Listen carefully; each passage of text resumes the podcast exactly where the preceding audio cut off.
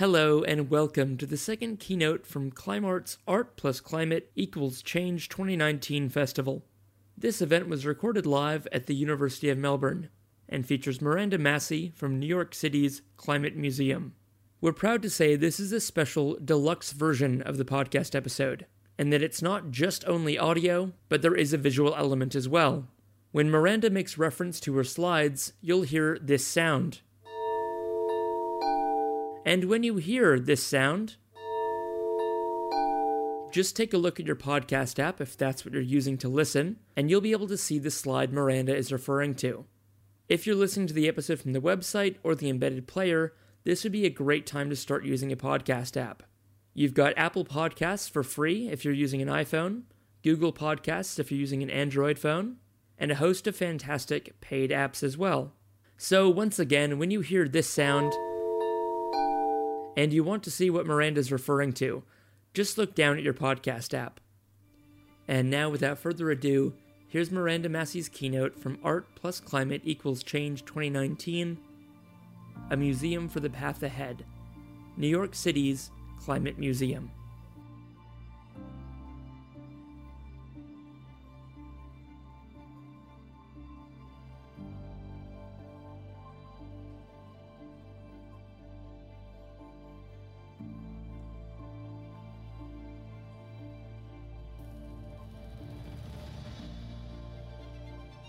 I'd just like to start by acknowledging the Wurundjeri people on whose unceded lands we meet tonight and pay my respects to elders past, present and emerging, and welcome any Aboriginal and Torres Strait Islander people who may be here with us tonight. My name is Bronwyn Johnson. I'm the Director of Art Plus Climate Equals Change twenty nineteen, the festival presented by Climarte. It's worth remembering that in its latest report, the Intergovernmental Panel on Climate Change, the I P C C, warns that we have twelve years to act to limit global warming to no more than one point five degrees Celsius. In Australia, bushfire, flood, cyclones and drought are ravaging our country like never before. Nine of Australia's ten warmest years on records have occurred since two thousand five. Australia's emissions are tracking at their highest on record. Australia is not on track to meet its Paris commitments. The climate emergency has arrived and it's happening now. But how do we make sense of the impact of global warming? And what is the role of the artist and indeed the museum in these challenging times? U S-based Miranda Massie is the director of the Climate Museum in New York City. Before launching the Climate Museum, Miranda Massie was a civil rights impact litigator, studying at both Harvard and Yale law schools and winning a multitude of honours. Despite a stellar career in the law, in twenty fourteen she left her law career behind to start laying the groundwork for the Climate Museum in the belief that the climate crisis was at once the greatest intensifier of inequality and posed the greatest existential threat, superseding all other jeopardy to civilization and humanity. In tonight's keynote, A Museum for the Path Ahead, New York City's Climate Museum, Miranda will address why we need a cultural shift in response to the climate crisis and why dedicated climate museums are a necessary component of that shift. Please make very, very welcome Miranda Massie. Thank you all so much for being here. Before I go any further, I want to acknowledge the traditional owners of the lands on which we meet and pay my respects to leaders past, present, and emerging. As you know, my name is Miranda, and I'm here from New York City, where I direct the Climate Museum. And I'll be speaking about our programs and approach quite a bit over the next fifty minutes. But the, the idea in short, our vision in short, is to mobilize the incredible transformational power that museums have across the arts and the sciences to build public engagement with the climate crisis and public action to arrest it. A huge thanks to Bronwyn and the incredible team at Climarte, as well as the board and sponsors of this and the other work that your extraordinary organization is doing, pioneering the movement that we need on the cultural front to match the shifts in policy, in activism, and really in basic psychology. What you guys have been doing is extraordinary. It was, this was one of the first, if not the first, major climate and culture initiatives. Now they're flowering all over the world. It's a remarkable thing that you've built and accomplished in a remarkable space that you've opened up. Climate in Museums. This is the British Museum, uh, as many of you will know, and it captures some of the contradictions I, I want to talk to you about tonight. Museums are huge spaces for public engagement and community and trust. They also emerge out of histories of colonialist plunder and are currently, many of them, trapped in controversies over their funding sources. The British Museum has been a major site of some of the Liberate Tate activism that, Becca, you spoke about last night. And so a question arises, what do we do with these contradictions? How do we mobilize a culturally conservative institution and form, the museum, for the radical change that we know we need? And I'm going to suggest to you that there's a, an analogy that's important and powerful between museums and us as individuals, because we're actually all culturally conservative forms. We're creatures of habit, and we need to change rapidly and fundamentally to meet the challenge of what's happening. So to rise to the moment, to rise to the challenge that we face as a species and a civilization, we need to do a few things. We have to be wildly open to those changes that we have to make. And I'm going to come back to that briefly in a moment in reference to Becca's and Jason's presentation last night. We have to accelerate the pace of everything we're doing about the climate crisis, and perhaps most of all, we have to connect with each other in profound new ways that cross territorialisms that we all have a tendency to inhabit as human beings. They were adaptive up to a certain point, and they have ceased being adaptive. So we need to cross boundaries that we're not used to crossing in order to come to terms with and overcome the catastrophe that we will otherwise face. And on the subject of changing, one of the many things that I reflected on today and was most inspired by in thinking about your presentation last night, Becca, and I know some of the people in the room had the opportunity to hear it, was the relentless curiosity and observation and creativity that you at the Natural History Museum have brought to your work. So you're constantly adjusting, recognizing new potentialities, new strengths, and acting on them, exploring them, and then moving forward in that vein. And I think that that's an incredibly important model for us all to follow in the work that we do on climate. We inhabit catastrophe. Everyone in this room is aware of that. The crisis is accelerating, and so are solutions. Renewable energy is growing at an unprecedented rate. The cost of renewables is dropping rapidly, and there are Australian iterations of that story as well. These are Aboriginal rangers being trained in mangrove restoration, which, as you all know, is extremely important in, as a protection against storm surge, among other things. So we face this contradictory reality of an accelerating crisis and solutions that are also accelerating. And what that contradiction tells us is that another world is possible. Art is a part of bringing that other world into being. Here's the very first thing that we ever showed at the Climate Museum a year and three months ago. We installed that piece as part one of a show that we did about polar ice loss, humanity, and time. Um, and the idea was in part to get at the difference in time scales between geologic time and the time that we perceive as human beings on a day-to-day basis. And one of the many things that makes the climate crisis hard for us to engage with and respond to adequately and properly is that it's distributed on a time scale and in space in a way that we didn't evolve to deal with. So if a lion came into this room right now, I would stop delivering this talk. You guys would definitely stop listening to me, and we would all make for the exits. We should all be much more freaked out than that right now. Much more. But even a climate-conscious audience isn't, because we only started creating this problem quite recently with the invention of the steam engine. We only started understanding it sixty years ago, um, and it only came into broad public knowledge and understanding more recently than that. So our limbic systems, our adrenal glands haven't caught up to the reality that our ingenuity and drive and creativity have, have brought into being. Um, so there's a fundamental problem there that relates back to the time scale, and there's also a contradictory way in which if we engage with the acceleration of time or its slowing down, we feel the urgency of action in the moment. So we started this show, which was called In Human Time, with a window installation at Parsons School of Design, um, which is a, is a very elite and rarefied art school in New York City, for those who don't have reason to know. And if you see the, the little box on the lower left-hand corner, that was a, a video on a loop of what you just saw to make people aware that this large, beautiful image wasn't a high-resolution photo, but was the product of human touch. And when you get close enough to the artist's work, her name is Zaria Forman, there's a kind of clinical degree of expository detail in her work, but she makes the drawings, as you could see, with her hands, so they bear the mark of human touch in a very literal way.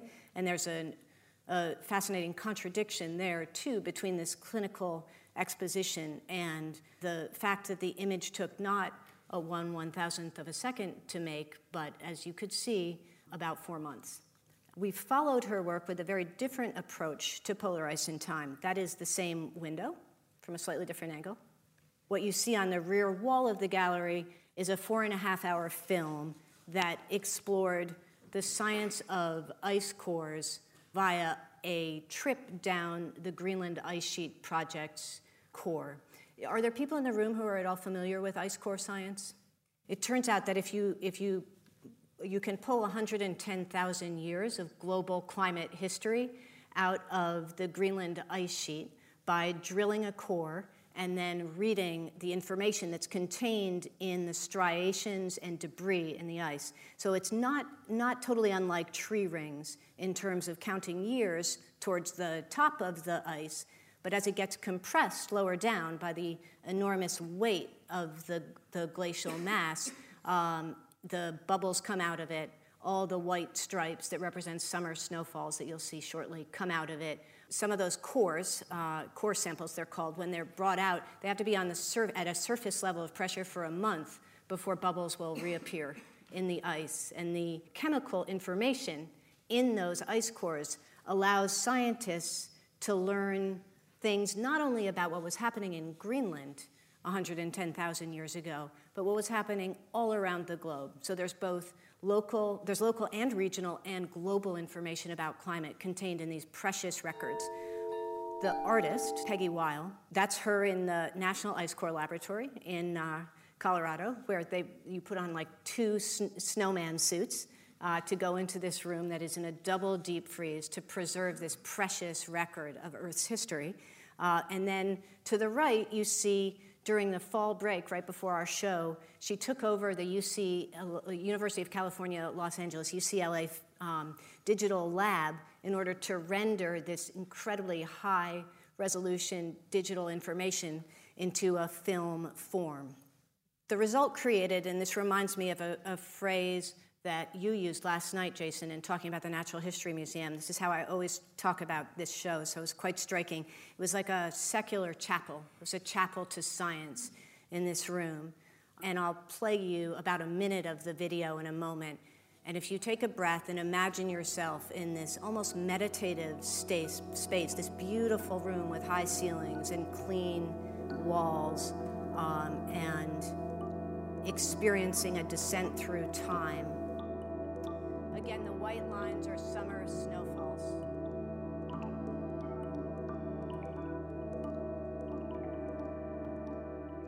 I wanted to get you to the beginning of that next core. You saw the break in texture. Um, that was the next ice core sample coming up, and there were eighty-eight of them. Uh, and the film is called eighty-eight Cores.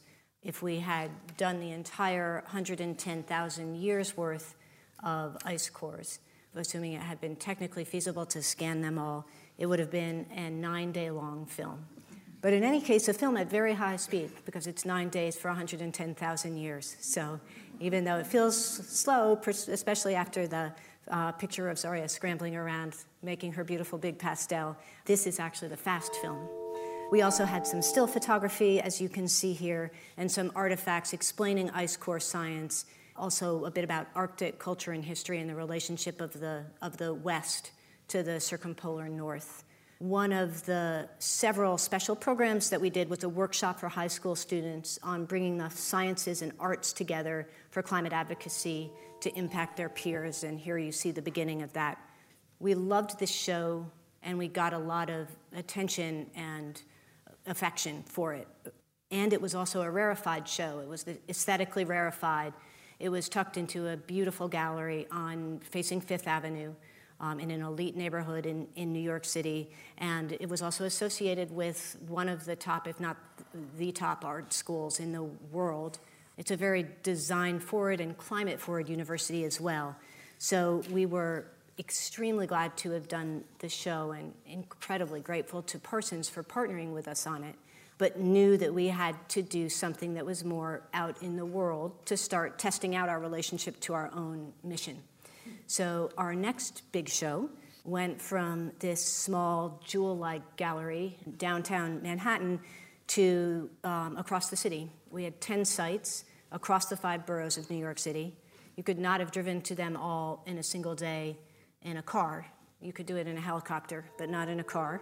This is the work of an artist named Justin Bryce Gariglia, who had the brilliant idea of putting climate-themed messaging on road signs. When you're driving down a road and you see one of these signs, you, speaking of our limbic systems, you immediately go into a kind of alert. Something's coming up ahead, it's changing, I don't know what it is, my safety is in play. What a beautiful state of mind, what an apt, anyway, state of mind to be in, to start thinking about climate in an effective manner. Um, and so we put these signs in ten public spots all around the city. Some of the spots were arts-rich neighborhoods. Many of them were low-income communities and communities of color, and some of the neighborhoods most vulnerable to climate change in New York.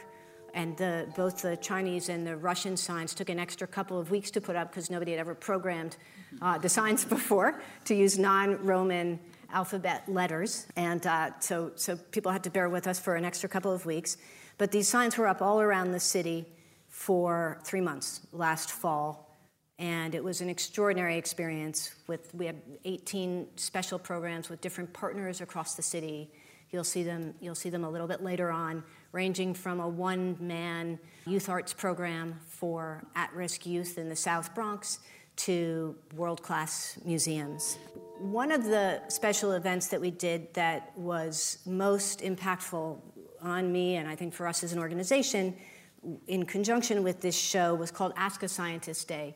And we had scientists from NASA and other organizations fan out across the city. So there was at least one scientist and a community organizer and often a translator at each sign with a table and literature. Um, and the idea was that you could bring your climate science questions to the experts. People came out in droves. It was a miserable, cold, almost raining day, drizzling on and off all day. People came out in real numbers. This sign was in Sunset Park, Brooklyn, and I was there for a while, surrounded by intergenerational conversations in Mandarin, Cantonese, Spanish, and English about climate change. And I was like, this is it. I'm in heaven. I have, this is, this is what heaven looks like. And people didn't want to know about the science, actually. They wanted to know what they can do. And so we realized our next show has to do that. Our second show had to get out into the world and out into the city and out into the diversity of New York City with its many languages and many cultures, and start to address the inequalities that divide our city. We knew that community was starting to form around the show and that we were having initial success in creating a space for people to connect on climate and think about it together. Um, but we also wanted to provide a dedicated space, because part of our theory of change and part of the power of museums uh, to us is that there are spaces where people convene. Just like this is a different conversation than it would be if we were all online together. We're in the same room, physically together, as human organisms. That has a different meaning and texture emotionally than any kind of virtual experience can. So we wanted to create a hub space where, among other things, people could create their own climate signals. So here you'll see two that people typed into an app that we had made um, for the hub, Change Mind, Not Climate, and Listen to the Lorax. I should know this. Do Australian children read the Lorax? Yes. Yes. Excellent. So both good pieces of advice, we can all agree. We also had, in the next room, an exhibition called Climate Changers of New York, that picked ten New Yorkers from different walks of life whose jobs in different ways were climate forward and were advancing us in the struggle to address the crisis properly. So you've got a school moving from right on over to left. You have a school teacher, a NASA program administrator, a museum professional at the Museum of the City of New York who thoroughly integrated climate into a show on future cities, two high school activists who led the New York City's youth-led This Is Zero Hour Climate March last summer. More on them in a moment and more on that in a moment. And then the um, sustainable finance lead at Goldman Sachs, a much less reputable bank than the Bank of Australia, um, but nevertheless a bank that has a strong policy of investing in renewables. Our existence has pretty much coincided with the development of a strong youth movement on climate. From my perspective personally, and I think institutionally, I, I can say as well that young people raising their voices on the inter intergenerational injustice of the climate crisis is the biggest single likely success factor for the human species. I happen to know that there are some Australian climate strikers in the, in the room, or certainly were last night. This is from Sydney, from March fifteenth, but I know that young people are out strong here in Melbourne as well. And we've sought in a range of different ways, both to organize contingents for different demonstrations at the youth marches. We also go to organize formal contingents at other climate marches, but we've made a special point of building a youth advisory council around youth programming, youth activism, um, and this spring, uh, spoken word by young people, which we happened on almost accidentally in our, in our very first show. The final slide um, for the first exhibition, In Human Time, was a young teacher addressing a, a room full of kids, and it was the workshop that we did on bridging the arts and sciences for climate advocacy. We gave those kids, for a design competition to, to finish off the workshop, we gave them big pads of paper and magic markers and iPads that, that we had borrowed. About half of them ended up doing spoken word performances spontaneously, and all of the adult mentors, we had rounded up a bunch of mentors from across the disciplines to work with the kids on their pieces, and we were all absolutely transfixed by the power of young people addressing in a mindful and performative way what the climate crisis does, the violence that it does to their perceptions of their own future. It was utterly galvanizing and not at all depressing, on the contrary, incredibly energizing and hopeful. So we decided to scale that out and did a pilot program, and that's depicted here in this screen. This was in, in Utah at a conference. And there again, a, a room full of, in this case, mostly impact investors. So speaking very bluntly, overwhelmingly white and male and middle-aged and wealthy crowd responded to these young people from New York City, several of whom had never been on a plane before, speaking their minds and their hearts about climate change in an absolutely transfixed and galvanized way to lead off the, the conference. And then there was a series of conversations that, uh, that, that happened between the conference attendees and the young people with the Climate Museum over the course of a couple of days. So it wasn't just a one-off performance, but a real, a real dialogue. And we've now extended that into a program called Climate Speaks, which will end with a performance June fourteenth at the Apollo Theater. Here you see a workshop, one of the workshops that we did across the city, where young people, some of whom knew nothing about climate change, nothing about poetry, and nothing about performance, learn about climate change for a couple of hours, learn about writing poetry for a couple of hours, write poems, and stand up and perform them. The amount of talent in the human animal that can emerge when it's given space and support is um, a truism we're all familiar with, but it was extraordinarily present in those workshops. So we'll be at the Apollo, which for those who don't have any reason to know, again, is one of the most storied performance stages in, in New York City. And anybody who's in New York City on June fourteenth, please get in touch with me and you can come as our guest. Very much looking forward to it. This, the students are now in a process of tuning their performances, and we're winnowing down the numbers um, for this, this big moment of intervention in the climate dialogue in New York. We are also this spring offering a, a second exhibition that is not about young people and not in their voice, but is starts from a starting point of inspiration and being urged to rethink everything all of the time um, in the way that we heard about from the Natural History Museum last night.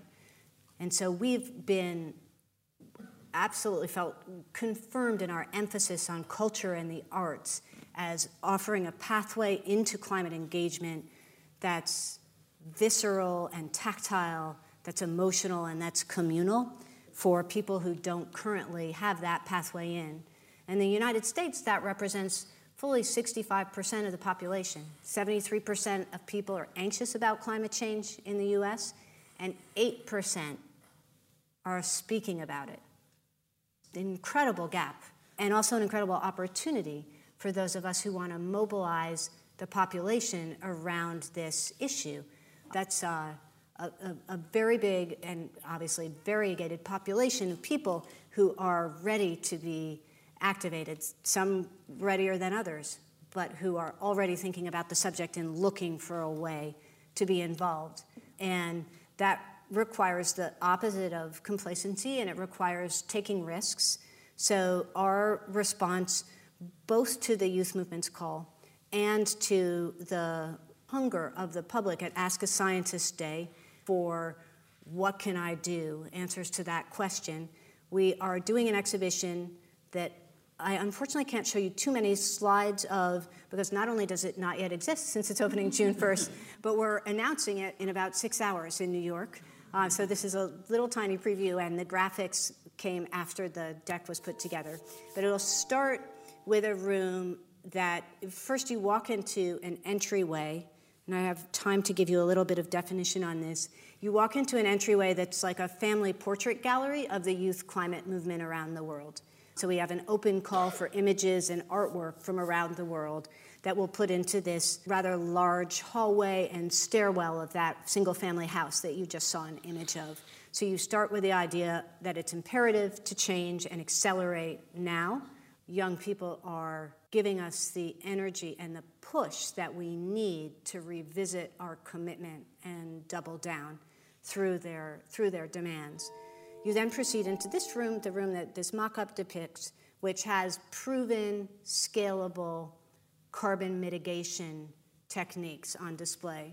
So there's a renewable station. Each of the stations has a tactile play level element, a New York City, it's happening right here, right now, element, and then a global or international reference to get at the scalability of these technologies and approaches that we know with the right political will can be made to work to mitigate our emissions and put us toward the right path, toward a sustainable future.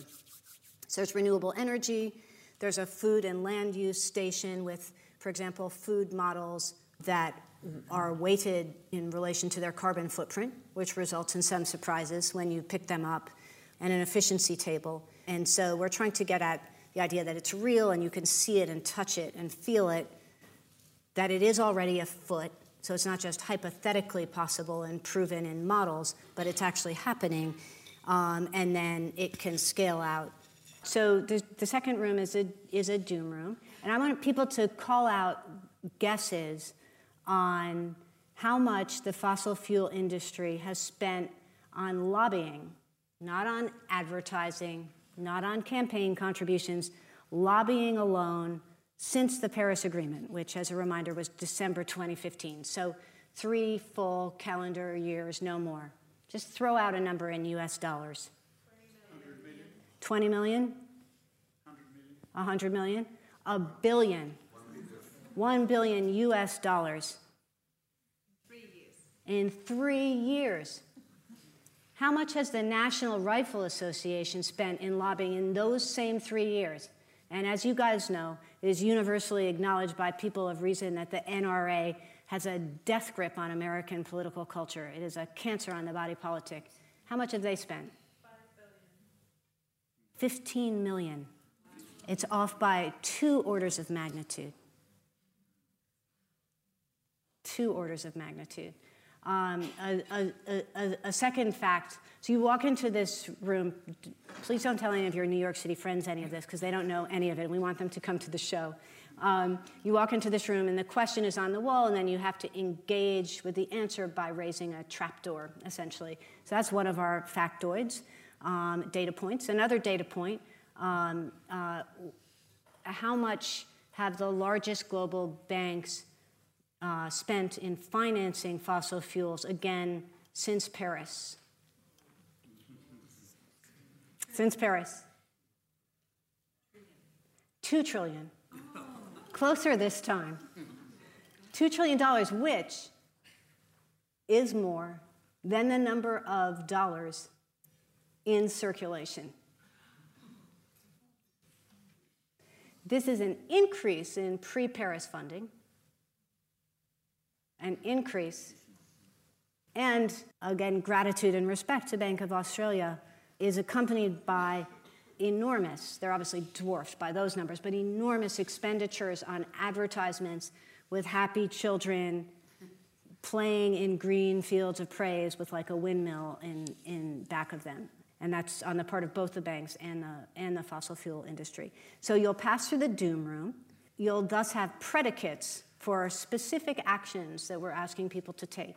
Great conversation with our board about this, where we said, essentially, responding to the zombie myth of institutional neutrality in museums, there's no point in being a climate museum if we're not asking people to take action.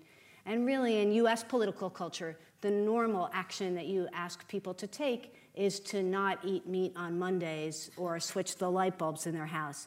And any thinking person recognizes, yes, if done en masse, that can aggregate across a society to make a difference in our collective carbon footprint. But it's clearly not enough, and we clearly need public-facing actions that people can take, including people who are not ever going to be part of the climate vanguard. People, the people in that sixty-five percent of anxious, silent residents of the United States, most of whom will never march in the streets and never join the young people on the streets of Sydney or New York or any other place.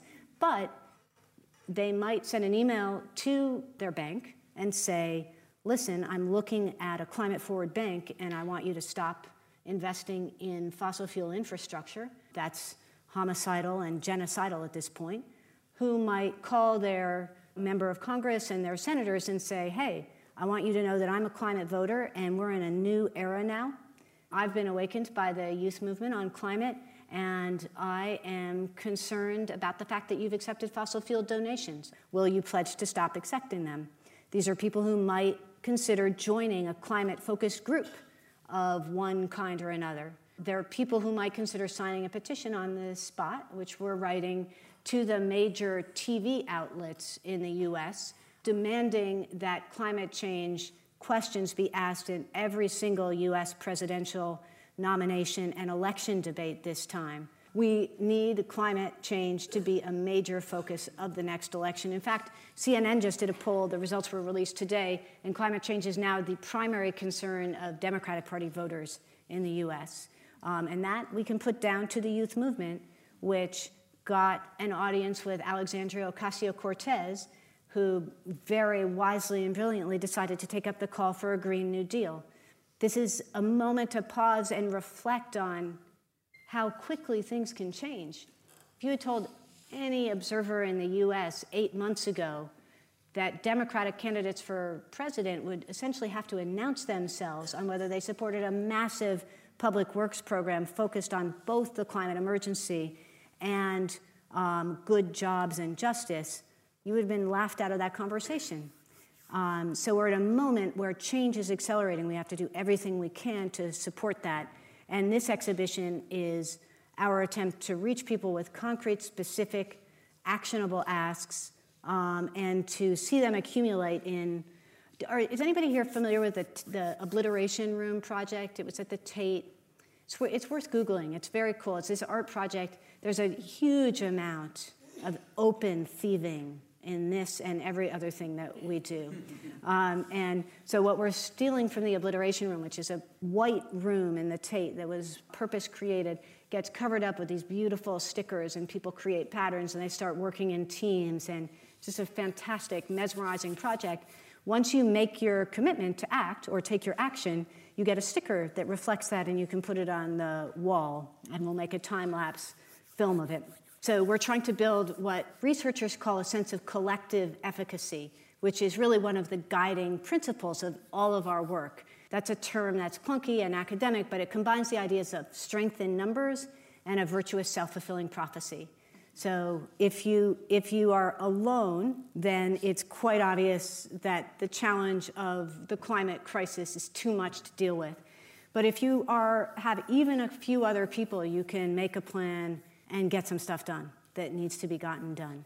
Um, similarly, the self-fulfilling prophecy, if you're, if you're standing at home plate ready to bat on a pitch, and you know for sure that you're going to strike out, which was always the case for me, um, then you will, in fact, strike out.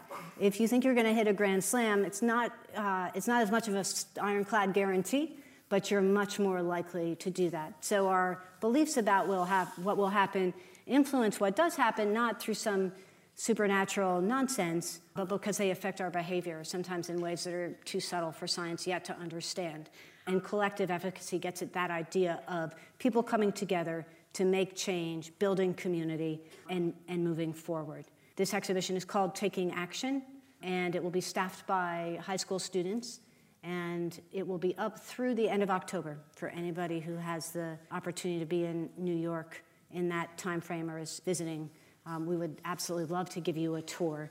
And for us, it represents somewhat alarming departure from past practice. We've always worked with and through art for our major programmatic lifts. And this is us speaking in the simple first person, saying, among other things, we think that museums should get people to act. We think that that's part of their role, and that there is no distant institutional voice that we should be adopting to protect ourselves against charges of bias. We should rather be embracing the idea that the only reason for having a climate museum, period, and, and certainly in this moment of urgent need for action, is to give people a sense that in coming together, their action can matter. So again, sorry not to have more of the mock-ups for this show. You'll see, be able to see more mocked-up images of it as of six hours from now on, on our website, and um, we'll have some real photographs of people interacting with the different parts of it up, up soon as well, um, after it opens on June first. We've been had our, our work magnified by, by press reception. I think, I think that journalists have found it um, an appealing way to write about the climate crisis, and this is particularly a couple of print outlets are starting to cover climate much more and much more responsibly. But even when we started fifteen months ago, that was less true than it is now. Um, and at that time, there was still a fair amount of stigma around covering climate in the media, uh, shockingly, and a bias against doing so. And that's less true in the print media now, though still too true. Um, but I think because we were presenting a cultural view of climate, and that felt fresh and different, and in some way easier and softer than other kinds of climate coverage might be, we've been able to get the word out through the media a fair amount. More importantly for us are the response cards from visitors that let us know that our work is beginning to land, and that just confirm the, the sense that people need spaces where they can be together and think together about climate change and what it means and what they want to do about it, where they can feel all of the different emotions from mourning and grief to anger to, in some cases, guilt, to just overwhelm and anxiety, and also feel that sense of collective possibility, of collective efficacy. I think in some ways, an, an interesting point of comparison between the work of the Natural History Museum, which we heard about, Becca's brilliant presentation last night, and the Climate Museum, it's a little bit like Women's History Month in the U S, which you guys probably have here, or should, um, or Black History Month, on the one hand, or integrating those histories throughout the curriculum in general.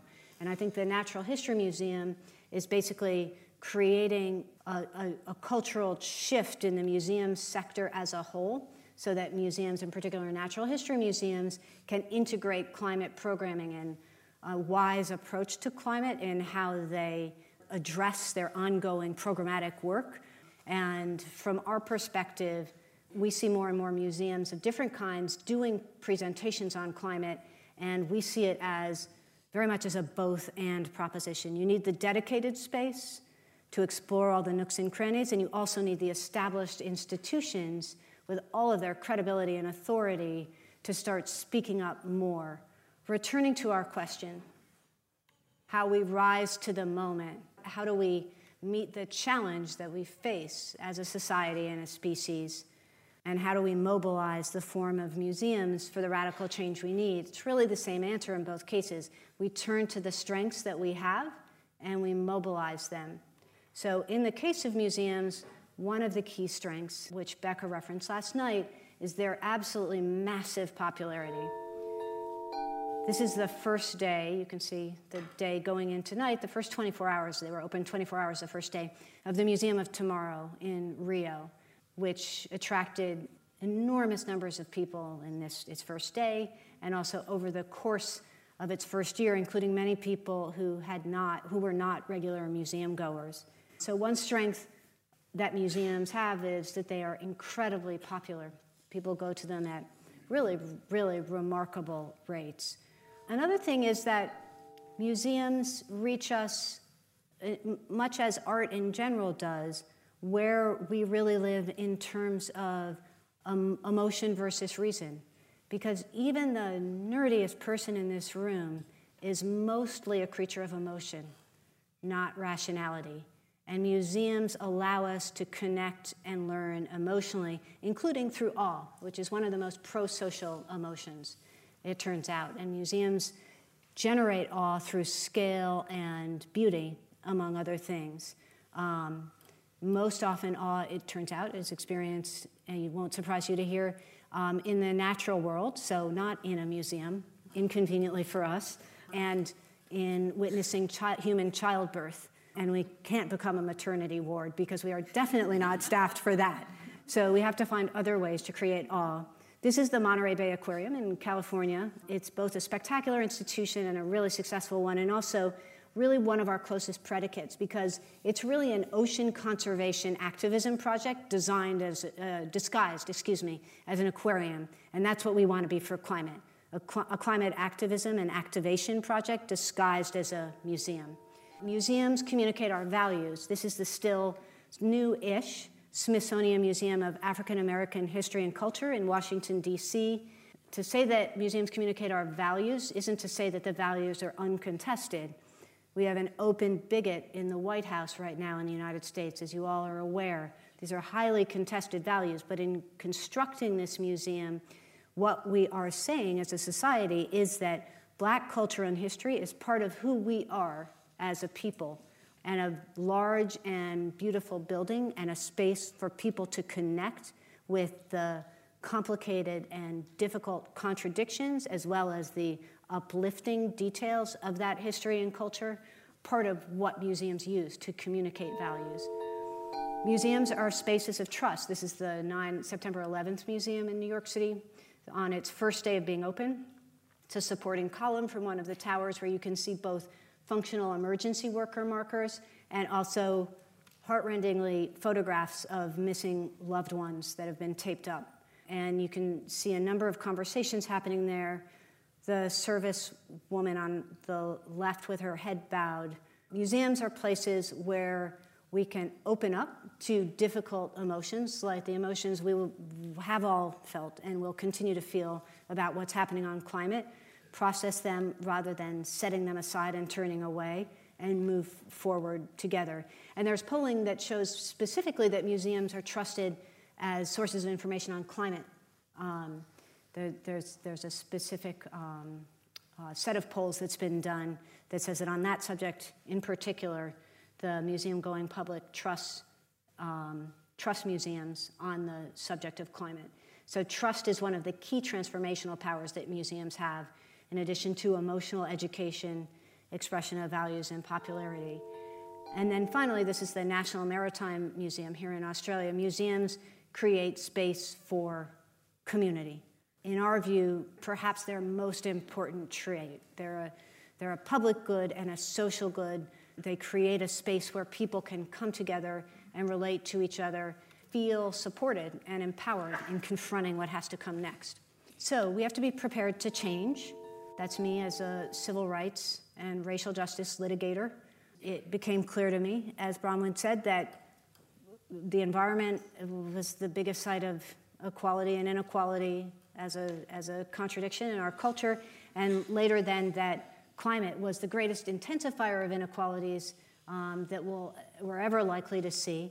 And when the idea of a museum dedicated to climate came into my head, it seemed so self-evident and fully formed as a notion that I one hundred percent believed that I had read about it somewhere and was inadvertently plagiarizing. So I rushed over to my computer to see who was doing this excellent project so I could help her or him, and discovered that conveniently but exasperatingly the U R L climate museum dot org was available and empty on the web.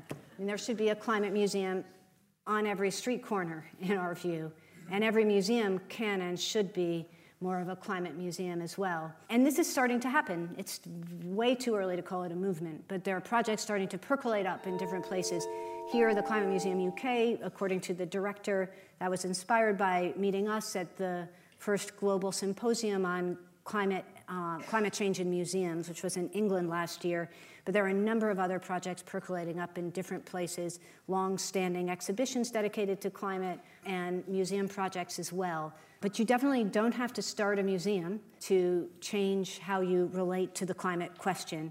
So reminding you all of the Climate Changers of New York um, show that we did with people in worlds stretching from finance to public education.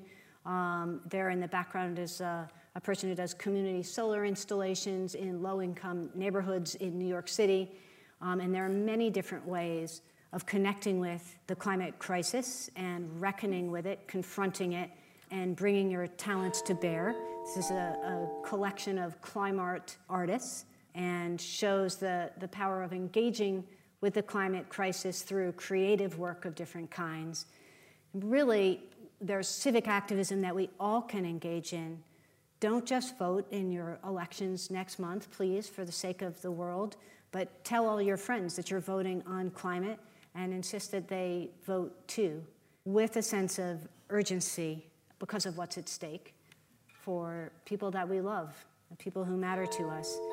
These are three youth moments for the Climate Museum. At the top left is a climate justice mural that, working with a community partner, we had kids envision and then paint a mural dedicated to climate justice at their school. Below that is the This Is Zero Hour march. So that was the first strong expression of a youth-led climate movement in the U S. You saw our con- a picture of our contingent at it a little bit earlier. And then on the right there is um, Becca and, and Jason were involved in the March for Science as well, creating the graphics at the lead of the march and helping to organize the, the march as a whole. We had a contingent, including this young woman, who really liked Climate Museum stickers, as you can see. Finally, the importance of working in new kinds of partnerships, new forms of partnerships, cross-collaborations that we haven't done before. Those are always risky and sometimes difficult and time-consuming. Um, these are the partners that we've worked with in our first year, and you can see that they, they range from very small and scrappy organizations to the Earth Institute at Columbia University, which I think has um, one thousand employees, and one of, is one of the largest centers for the scientific study of Earth on Earth, um, uh, as well as a number of cultural organizations and New York City's um, mayor's office. Um, this, um, the kind of multiplying effect of building these relationships and collaborating across different sectors is super apparent to us, and we couldn't have done any of the things that we've started to do in our first small steps as an organization without these partners. To us, that's a key part of how we rise to the challenge of this moment, again, is radical openness to improving to observing ourselves, to being curious about what's working and what we want to try differently, and being creative about how we respond to that, accelerate what we're doing. Anything that you're doing now, take a cue from the youth movement and step it up, double down, move faster, do more. And then finally, connecting the people in this room and with other people around the world who are like-minded and know that everything that we hold dear depends on what we... This young man participated in a citywide tile art project that we did where people of all ages, but in particular kids, were asked to draw about what climate change meant to them. It was, it was a project that started in Rockaway Beach, and so a lot of uh, the, the kids, including this guy, were from Rockaway Beach, and the number of tidal waves that we saw because Hurricane Sandy, even though these kids hadn't been born yet, is imprinted culturally in their memory. Um, that storm surge was, um, was very instructive. So there's no sugarcoating the painful reality that we are in for more of that no matter what we do now. It's one of the things that makes climate advocacy so difficult, right? You can't say, like, let's come together for a super bright, super fabulous future. You have to say, let's come together to bend the odds toward a future in which this young man can imagine his heart and mind not filled with dread when he wakes up. And he can imagine having real spots of brightness and light in his world. Those are odds that we can bend together through cultural work, through intervening in museums, through creating new organizations, through arts festivals, and the incredible work that Climarte has done across the years to advance this conversation, and all of us in our own individual and collective ways joining together. Thank you. Uh, Miranda, my name's Stephen Harvey, and thank you for a great presentation, and congratulations on an amazing initiative for the Climate Museum. Uh, my question is, um, in your experience, um, what's your view on artists in terms of their own footprint and complicity in using materials that they either create, produce and discard in pursuit of their practice in climate? Thank you. I, I, think that, I think that's incredibly important. I can sign on to the measurement and just open discussion of impact. I, I res- respectfully disagree with the term complicity, though, because I don't think we're morally responsible as individuals for the fact that we are all embedded in a fossil fuel economy. There's no way to escape that. You can go to Vermont and disconnect from the grid and engage in a barter trade of organically grown flowers, and you are still part of the fossil fuel world. So there's no, I, I, I don't think it's productive to blame people for consumption that generates emissions or waste. Clearly, making attempts to reduce those things is responsible and correct. And clearly, we should all be speaking in a way that's not moralistic and that's, that's um, undefensive and pragmatic and transparent about the impact that we still have and, the, and what we're trying to do to reduce it. But our focus has been on public-facing actions and how we build civic culture around climate, because we think that's what's most necessary to change. That's not exclusive of individual consumer based habits or art, the habits associated with artistic production, but it is our focus, and it's where we think that we can most make a difference.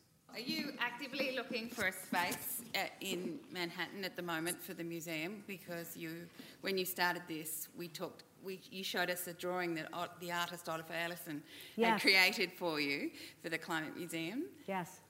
So we are we are not necessarily Manhattan, but tourist-friendly and transit-accessible in New York City. Okay. That's the mouthful on that one. Our goal, we think the space part of a museum is really important. We also think we can't wait till we have a space to do the programming, clearly. uh, the climate emergency is upon us, so if this programming can make a difference, then you can't wait till you have enough money to make a large, beautiful building in New York City, because that could be a while, um, um, it turns out. What we hope to do in the interim is, is create a smaller space that will help deepen the proof of concept for why the space matters and why a year-round dedicated hub that people can come back to matters. Because it's become, it's really interesting. A couple of years ago, before we started presenting the public programming, and it's not what we've done that's, that's responsible for this shift, it's the world that has changed it. We would get the question, well, why, why cultural, pro, why cross-disciplinary programming for the public on climate change? If it seems as intuitive to a person as it did to us, it's at first a hard question to answer because you're like, duh, obviously. But we developed better answers than that for that question. Um, we don't get that question anymore. All of our nice answers are totally irrelevant because nobody asks us that anymore. It's perfectly clear why this programming is helpful in, in meeting people where they are and having a multitude of different starting points that people can latch onto depending on what their existing concerns are and their existing understandings and levels of commitment and all that. So that question is, maybe it'll come back, maybe it'll be another zombie, but for now, at least, it's dead, it's down. People do still wonder about the space, and to me, looking at that beautiful museum that was built for the Smithsonian's African American History and Culture Museum, or even the complicated and contradictory but still spectacular and awe-inspiring space at the British Museum from one of the very first slides, those spaces matter. They inflect our ability to come together with a mind that's open to contemplation and to connection and to thinking about things in a different way. You go into a museum, it's voluntary, um, it's not compulsory education, you've chosen to be there, and you're in that space. So in part, you're open to new things because you've chosen to go, but in part, you're open because the space, the, the literal space, creates a figurative space for thought and feeling. So it's very important to us to work our way toward having a space without any question be a matter of years before we have our big red ribbon moment. Um, but we're hoping to have a little one within the next couple of years. Okay. In response to a thank you from an audience member and a comment that climate change is no longer a science issue, but a communications issue, this was Miranda's reply. We are huge supporters of the sciences and of doing inter- and cross-disciplinary work, but I do agree with you as a way of reaching the public. There's very few people who are reached by the hockey stick graph in a fundamental way where they live, and nobody, not anybody, not Michael Mann, is reached in the same way by the hockey stick graph as he is by educational and cultural and emotional and communal points of connection. Yeah. Can you join me in thanking Miranda Massie?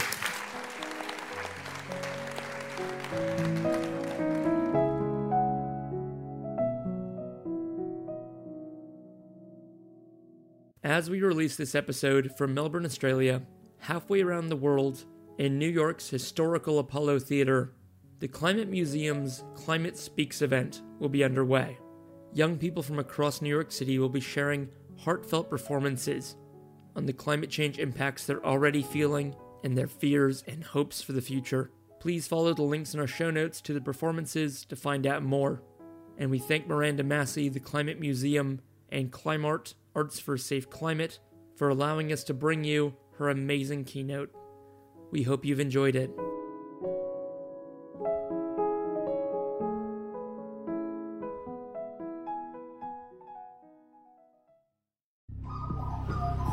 The Climactic Collective.